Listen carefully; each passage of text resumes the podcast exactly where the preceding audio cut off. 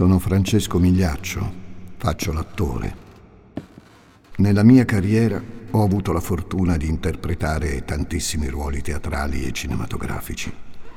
Amo quello che faccio, al punto da annullare completamente la mia personalità per immergermi nei personaggi creati dagli autori, dare loro un carattere, una verosimiglianza, entrare così nella vita dello spettatore per creare un legame, un legame di empatia.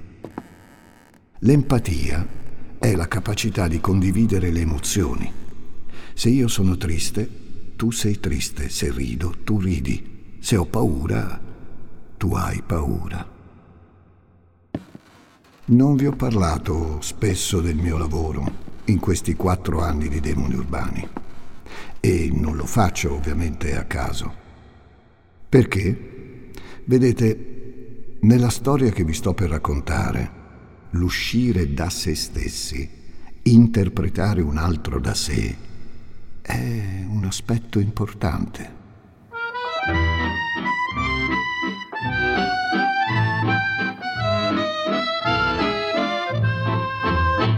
Non sarà tuttavia di attori e teatro che vi parlerò, ma di pagliacci, di clown, di esseri diversi dalle persone normali, nell'abbigliamento, nel trucco, esseri irriconoscibili che rappresentano, proprio come le maschere delle origini del teatro, la felicità e il dramma, il dolore e il terrore, il lecito e l'illecito e via così con tutti gli opposti che vi vengono in mente. Se diamo la stura a queste semplificazioni, allora ci ritroveremo a esplorare i limiti di ciò che è permesso e ciò che si può fare come facce di una stessa medaglia. La trasgressione, miei affezionati, è un concetto variabile, le cui conseguenze possono arrivare a toccare profondità inimmaginabili. Un pagliaccio ha dipinta sul viso una bocca con le punte all'insù, che esprime contentezza, ilarità, ma può celare l'esatto contrario. Il riso del clown può nascondere terrore, malvagità, lacrime. Quante ne saranno state versate nella nostra storia?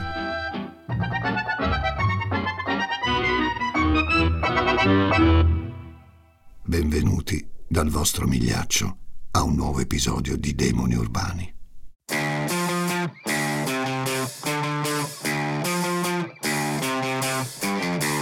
Gli ascoltabili presenta Demoni Urbani, il lato oscuro della città.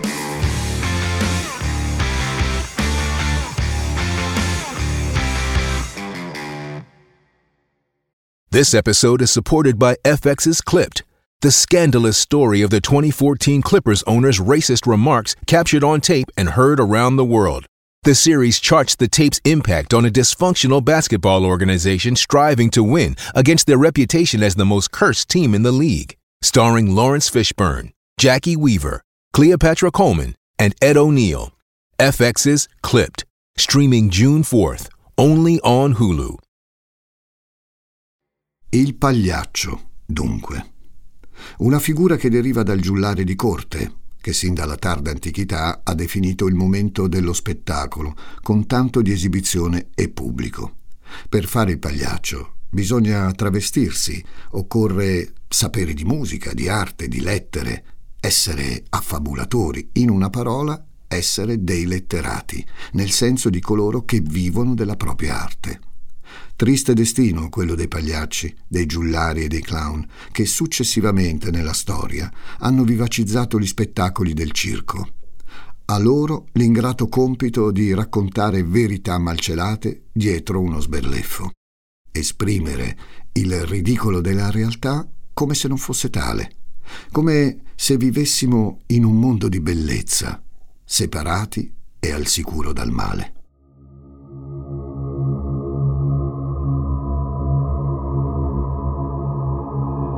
Demone di questo episodio la realtà piace in tutta la sua capacità di esprimere contraddizioni. La bellezza delle convenzioni, dell'essere accettati e stimati dalla società, l'ascesa sociale, l'inserimento nella comunità come elemento di valore, fondamento essenziale del vivere comune. Conviveva senza alcun problema accanto al gusto della trasgressione, del furore omicida, del soddisfacimento perverso della propria pulsione sessuale tramite l'esercizio della violenza. La sevizia, la violenza fisica, la tortura, l'assassinio, il collezionismo dei cadaveri facevano il paio con la stima sociale, l'amore per i bambini, la beneficenza, l'impegno politico. Eh già, tutto il campionario del male e del bene era a disposizione di John Wayne Gacy.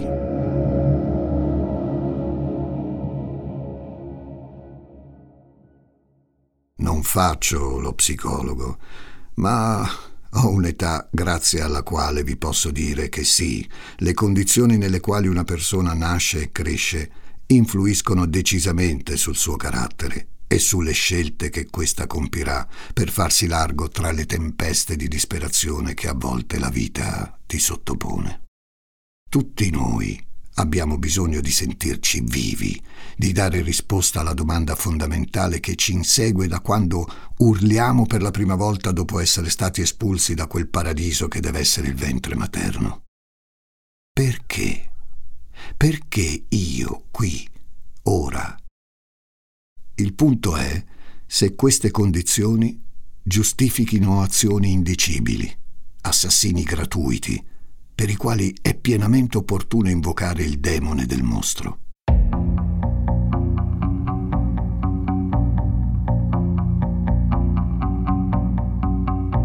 John Wayne Gacy nasce nel 1942 in una famiglia operaia nei sobborghi di Chicago. È questa la dimensione urbana che fa da sfondo alla nostra storia. Chicago nel secondo dopoguerra è meravigliosa, scintillante, pericolosa, vibrante. Niente purtroppo che riguardi una famiglia povera e numerosa trascurata dal padre, impegnato a lavorare di giorno e ubriacarsi la sera. Il classico esempio di alcolista attivo, quelle persone che riescono per un periodo della propria vita a conciliare l'attività lavorativa con una dipendenza che prima o poi ti presenta il conto. Il padre di John beve come una spugna e torna a casa tutte le sere puzzolente di alcol a basso prezzo, capace di riconoscere a stento il vialetto della sua villetta da poco e la sagoma della moglie sul letto, da picchiare, insultare, per placare l'odio che prova verso se stesso, ovviamente invano. Tutto questo il piccolo John Wayne lo vede regolarmente come noi bambini, un po' in età, vedevamo il carosello la sera, o come alcuni di voi vedevano striscia prima di andare a letto. Il padre non si interessa solamente della moglie con verga e cintura, neanche per lui. È insicuro, un po' grassottello, non fa le cose da maschi. È un ragazzino effeminato, un buono a nulla, un incapace, non farà mai niente di buono nella vita una mezza cartuccia, un rifiuto sociale, feccia, una merda. Sono le parole del padre, che nel lungo conto aperto che ha con la vita ci ha messo anche l'ideale del figlio perfetto.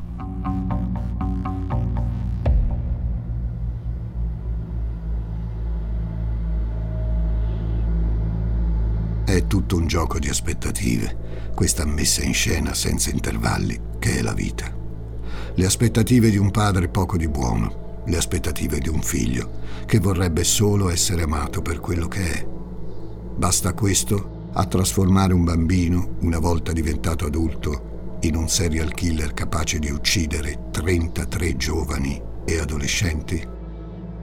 Forse no, se vogliamo dar peso a un episodio importante che accade nei primi anni della sua vita. John ha 11 anni e sta giocando sull'altalena. La sua scarsa destrezza lo fa cadere, sbattendo violentemente la testa. Un trauma che non viene diagnosticato se non 5 anni dopo, a 16 anni, dopo innumerevoli mal di testa e perdite di memoria. L'adolescente viene operato per rimuovere un ematoma che ha premuto sul suo cervello per 5 lunghi anni. Non può essere. Il sipario dello show di John Wayne Gacy si apre nel 1942 e si chiude definitivamente nel 1994, anno nel quale viene posta fine alla sua disgraziata esistenza con un'iniezione letale. Di questi 52 anni, 15 li trascorre nel braccio della morte della Stateville Prison di Joliet, Illinois. Ne restano 37. Facciamo che i primi 18 anni di vita li ha passati in quel quadretto delizioso che era la sua famiglia. Altri sette a cercare di farsi una vita rispettabile, invano. Ne restano otto. Otto anni di carriera come serial killer. Otto anni nei quali elimina per sempre dalla faccia della terra ben 33 vite. Ma come ogni fuoriclasse nel corso di una carriera, ci sono diversi periodi. Prima di tutto il talento va scoperto, coltivato. Per giocare nella Premier League della morte ci vuole un sacco di allenamento e John ha tanto da imparare. Le aspettative degli altri si scontrano a volte con le ambizioni personali e John, al contrario di quello che pensa suo padre, ha una profonda autostima. La sua intelligenza la indirizza alle relazioni sociali si fa ben volere, studia, immagina obiettivi e progetta percorsi per raggiungerli. Se solo potesse dirlo ancora al padre. Guardami, non sono un buono a nulla. Sono intelligente e so anche costruirmi una mia rispettabilità, quella che tu non hai mai avuto. La necessità di manipolare la realtà per renderla funzionale alla sua personale idea di se stesso lo spinge a impegnarsi nel sociale. È un membro attivo della sua comunità, aiuta nelle attività ricreative, spesso intrattiene i bambini con le sue performance da clown. Gli è sempre piaciuto indossare travestimenti e forse quello del clown è il più autentico di tutti. Dopo un allontanamento da Chicago per Las Vegas, dove non trova fortuna al gioco, ma un decente lavoro in un obitorio, torna dalle parti di casa. Si iscrive a economia e commercio, riesce a laurearsi e a conquistare la fiducia di un imprenditore della ristorazione che prima gli concede la mano della figlia e poi lo assume come direttore di uno dei suoi locali della catena KFC. Quella del pollo fritto, per intenderci. Gacy entra in uno dei suoi travestimenti perfetti che gli garantisce di venire accettato dalla società. Come dire al padre, vedi, gli altri non sono come te, gli altri riconoscono che sono una persona di valore. Dal matrimonio nascono due figli, un'altra tessera del puzzle ideale dell'americano medio.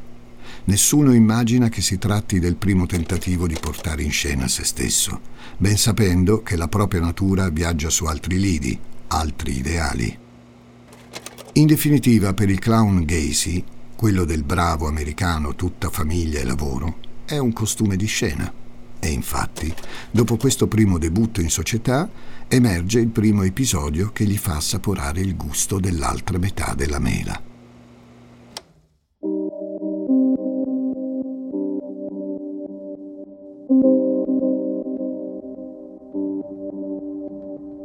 È il 1967. John ha 25 anni. Un'immagine di padre di famiglia rispettabile, una cerchia di amici. Invita a casa il figlio di un amico, Donald Voorhees. Insieme al ragazzo, ovviamente rapito dal suo savoir-faire, si ubriaca, mostra dei film pornografici sul proiettore, si fa fare del sesso orale. Il giovane Donald torna a casa sconvolto. Ne parla al padre che chiama la polizia. Gacy di colpo perde la verginità del buon padre di famiglia e finisce in prigione. Per la prima volta. Nega tutto Gacy. Non può essere che il suo disegno di perfezione possa andare storto per un incidente di percorso. Nega l'accaduto. Si dichiara vittima di una persecuzione politica giacché è impegnato tra le fila democratiche nell'attività politica locale. Per completare l'opera convince un collaboratore a pestare a sangue il ragazzo per scoraggiarlo a testimoniare il processo. Le cose non vanno come voleva lui. Il ragazzo fa denuncia e Gacy viene condannato a 10 anni. La moglie ottiene la separazione e se ne va con i figli. Fine del primo atto. Sipario.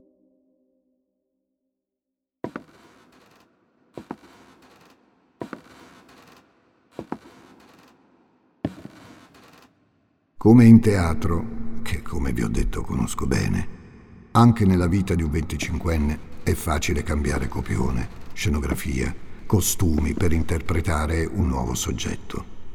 E così anche il nostro Gacy, che dell'arte delle scorciatoie è un vero asso, si mette a lavorare su un altro testo, quello del ragazzo che ha sbagliato, ma è pronto a rimediare. Nel penitenziario dove sta scontando la sua pena, il giudizio dei test psicologici racchiude molti elementi interessanti. Ve ne leggo un estratto. L'aspetto che più emerge è la totale assenza di responsabilità per ciò che è capitato al soggetto. Egli è in grado di produrre un alibi per qualsiasi cosa. Si descrive come una vittima delle circostanze e biasima le persone che lo accusano.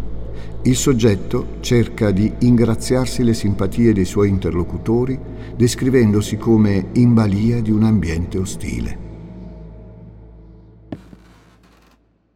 in balia di un ambiente ostile.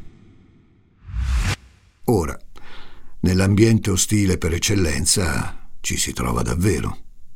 In carcere diventa cuoco, detenuto modello, con un comportamento irreprensibile e un atteggiamento collaborativo. John in soli 18 mesi è fuori per buona condotta. Ma misteri del sistema giudiziario americano.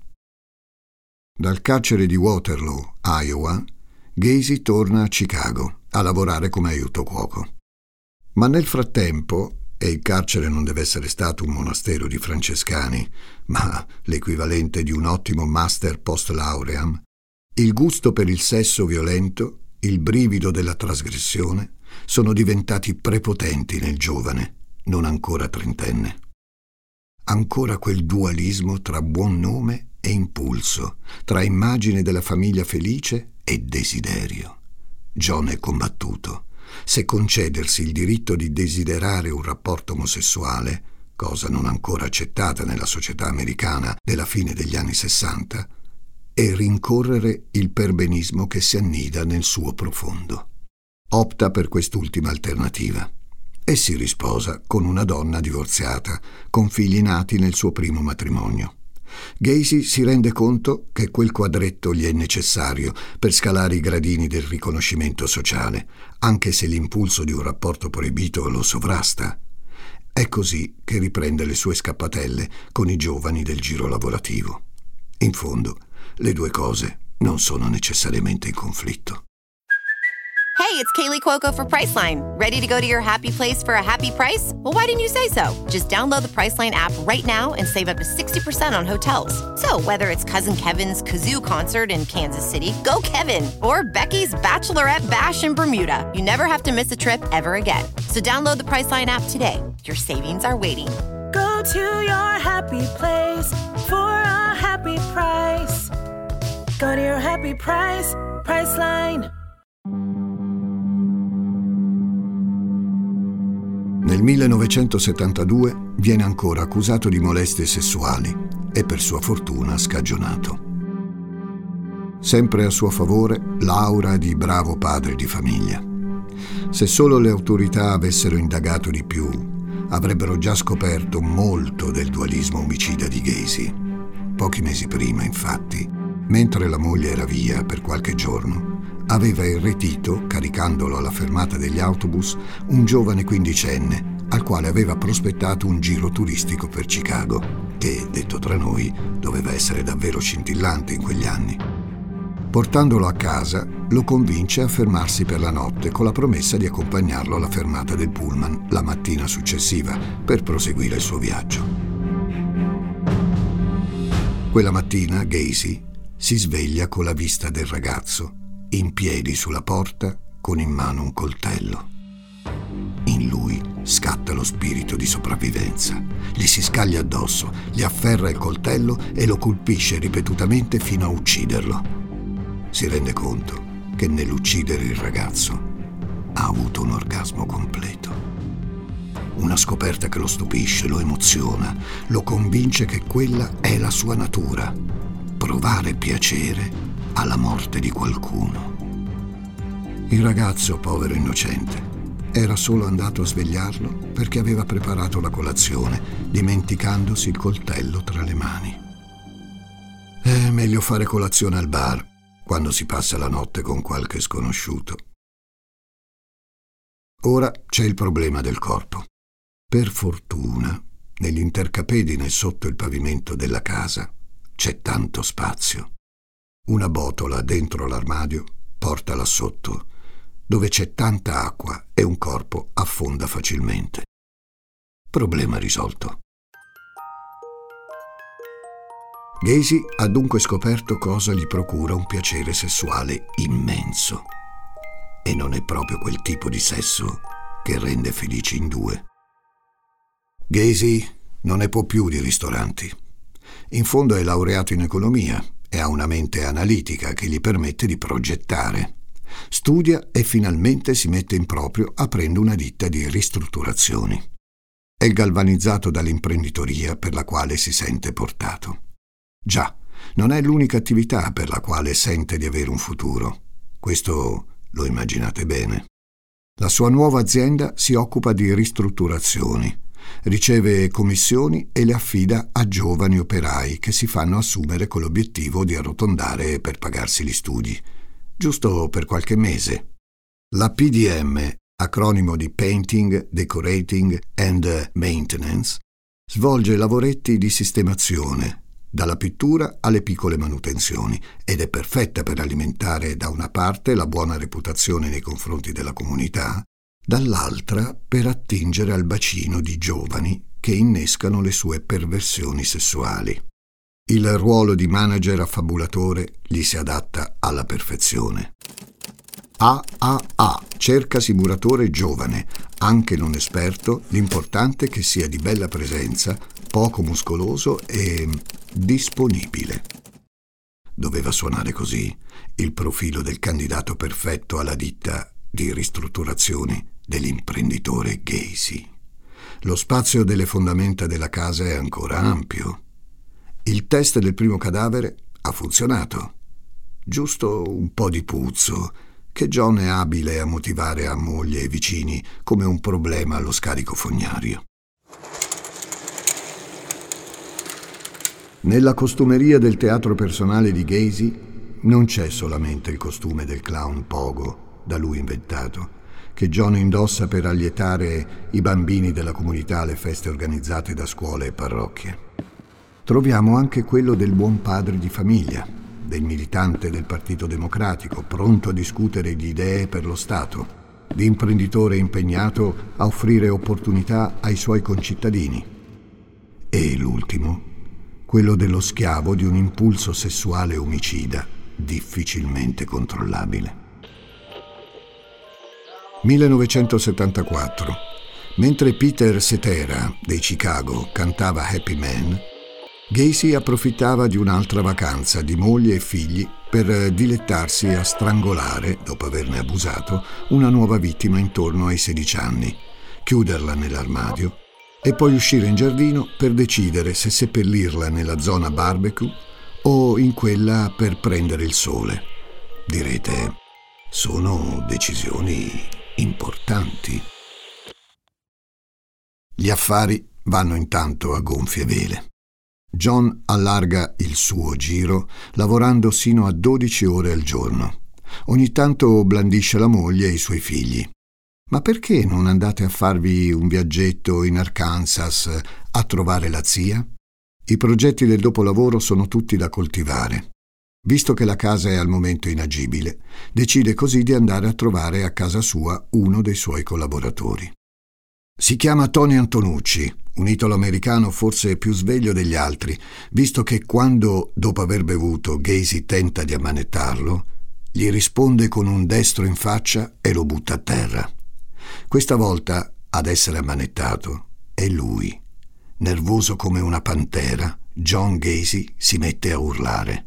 Non se l'aspettava, ma subentra la sua dialettica che convince Tony a liberarlo, dopo la promessa di tagliare la corda. Un morto in meno, ma un Gacy ancora più sicuro di sé.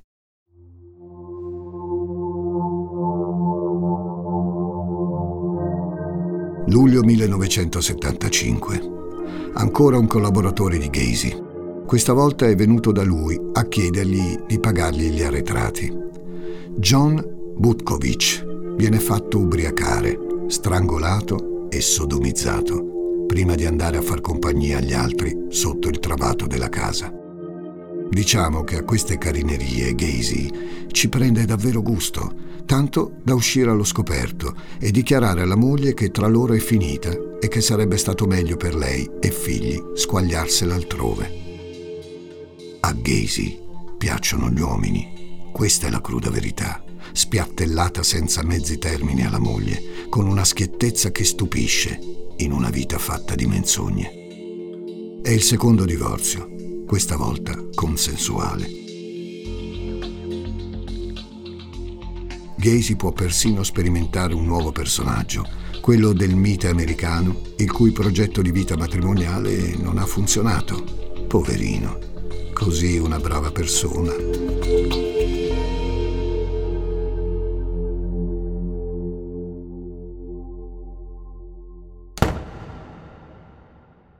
Con la casa finalmente a disposizione, Gacy non ha più doveri di giustificare la puzza nauseabonda che trasuda dallo scantinato. Il 1976 è un anno prolifico.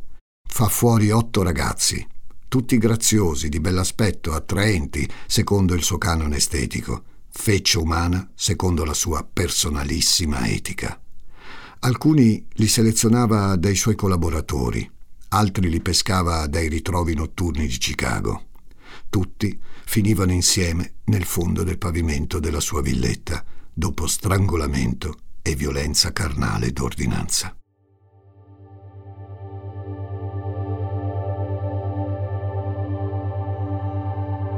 Quanto può contare l'apparenza? Quanto l'immagine dello stimato professionista, politicamente impegnato, generoso membro della comunità, volontario intrattenitore di bambini del Jolly Joker Club, può convincere della propria innocenza anche quando tutti gli indizi depongono a suo sfavore? La credenza è dura a morire. Sono troppi i delitti commentati con un chi lo avrebbe mai detto, era una così brava persona. Se poi a commetterli è un fuoriclasse della recitazione, allora non c'è da stupirsi se la polizia, dopo l'ennesimo arresto di Gacy, accusato da un giovane di averlo costretto a subire delle sevizie senza il suo consenso, ammanettandolo da ubriaco a letto e fortunosamente riuscito a fuggire, lo rilascia con tante scuse. Chi volete che creda un giovane omosessuale che ha subito violenza? La polizia avrà modo di fermare Gacy un'altra volta, a seguito della denuncia di un giovane dapprima ubriacato e poi legato in casa Gacy e sottoposto a sevizie con strumenti vari, ma ancora una volta lo lasceranno andare. Tanto Gacy è abitudinario e regolare nella vita sociale, allo stesso modo conduce la sua carriera di serial killer. Le morti si susseguono al ritmo di 7-8 all'anno. Non importa se di operai della sua ditta, Marines, figli di ufficiali di polizia. Tutti sono accomunati dal loro bell'aspetto, tutti figli di un sottobosco sociale che la polizia definisce danno collaterale, in una metropoli nella quale molti giovani non vengono reclamati dalle loro famiglie.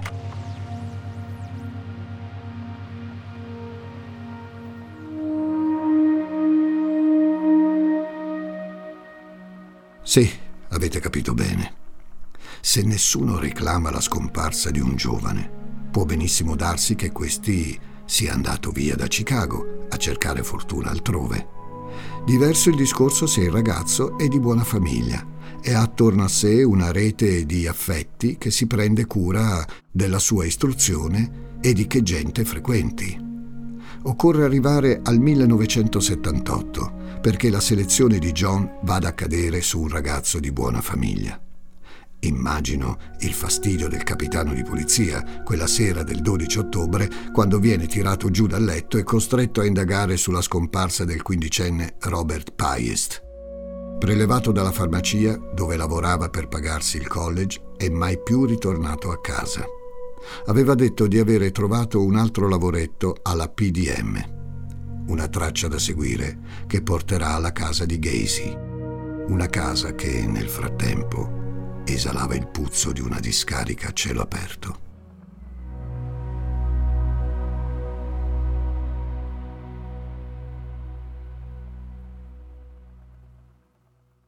Lo spettacolo che si presenta agli investigatori ve lo lascio solo immaginare.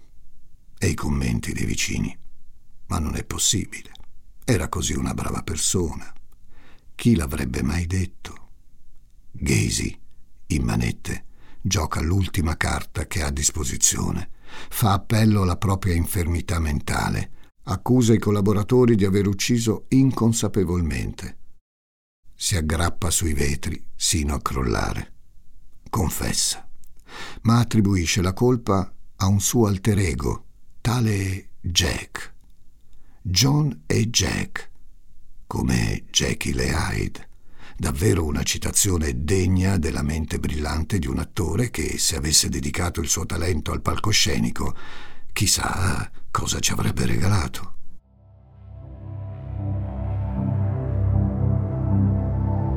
Restano invece le 33 vittime. I costumi da clown, una collezione invidiabile di disegni di pagliacci dipinti nei 15 anni di permanenza nel braccio della morte, andati poi a ruba tra collezionisti da strapazzo alla ricerca di reliquie di chissà quale dio del male. John Wayne Gacy, invece, era l'essenza della normalità, ricercata lo spasimo nella vita emersa, ripudiata ogni qualvolta l'orrore della pulsione omicida risuonava nella sua testa.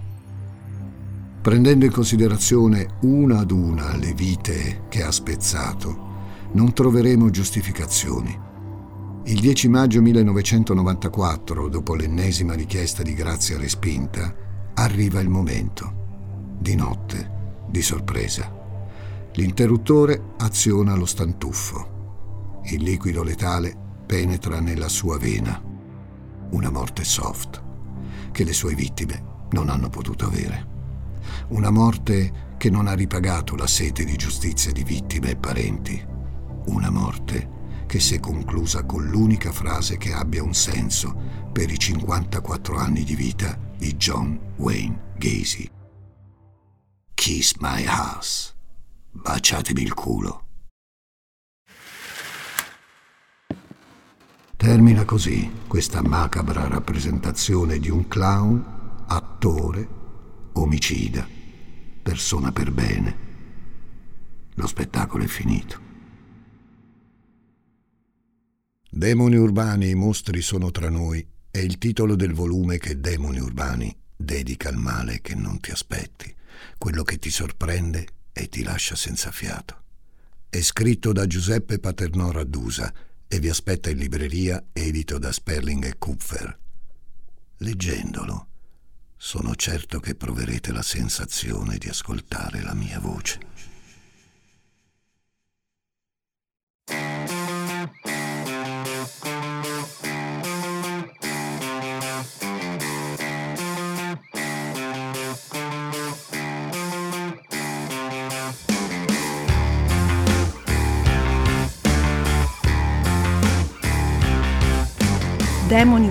È una serie originale degli ascoltabili a cura di Gianluca Chinnici e Giuseppe Paternò Rattusa, condotta da Francesco Migliaccio.